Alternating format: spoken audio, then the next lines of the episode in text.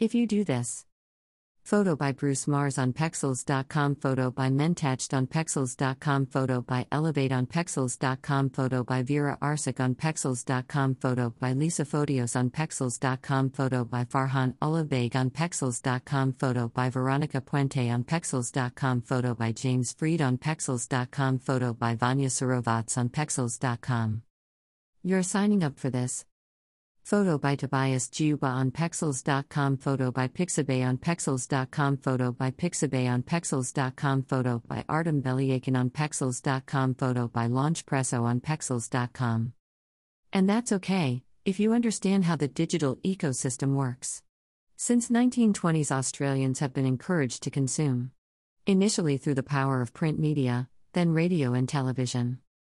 Convenience has driven consumption of products and services for a hundred years, but somewhere in the last decade, you and I became the product being sold, under the guise of community and humans' inherent, or learned, desire for connection. Social media and technology platforms have so expertly distracted us from realizing our digital selves are a mirror of our most vulnerable selves, disguising itself as a free solution to building our networks. However, social technology and mobile media doesn't connect us, it distracts us, and from it, new daily habits and new norms formed. Not sure what I mean. Imagine there is a blackout for 24 hours. Your phone has just run out of battery, and there is literally no way to charge your devices. Even if you could, there is no internet connection. You're officially, and without warning, disconnected with no control over when reconnection will occur. Think about that. As an individual, how will that impact your mobility, your connection with your partner, children, local community, friends, extended family.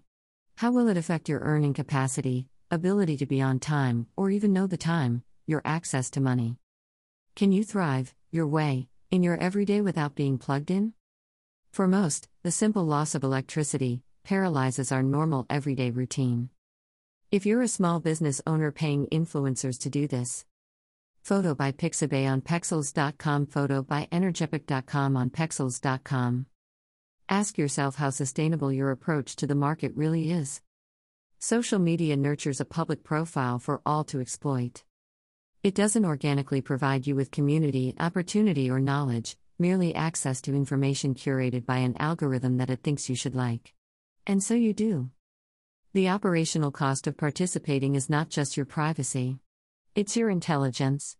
Now, this is nothing new, and you probably have felt very comfortable handing over your personal and business data to the AI driven bots of the Big Seven for years.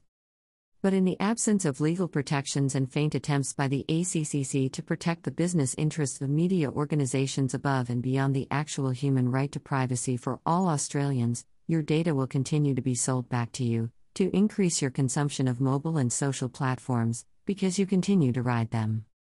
Why do we capitulate so easily to being dumbed down as both individuals and society? The tide needs to turn, and although an ethics discussion has been simmering, it is falling largely on deaf ears, possibly because of our collective apathy and the economics of a challenge seem unviable. Civilizations have crumbled repeatedly throughout the history of man. Why? Maybe it's because we fail to recognize the patterns of history do apply to the living, and rather than seek to amend our ways intelligently, Sustainably and purposefully, we default to the convenience of consuming the information provided to us, rather than proactively seeking what is in our collective best interest. Do you care enough about yourself and your loved ones to seek out a future where your daily actions are your own, or don't you feel your privacy is worth anything anymore? This week's challenge remove your social media platforms from your phone for a week and see what you are really missing out on.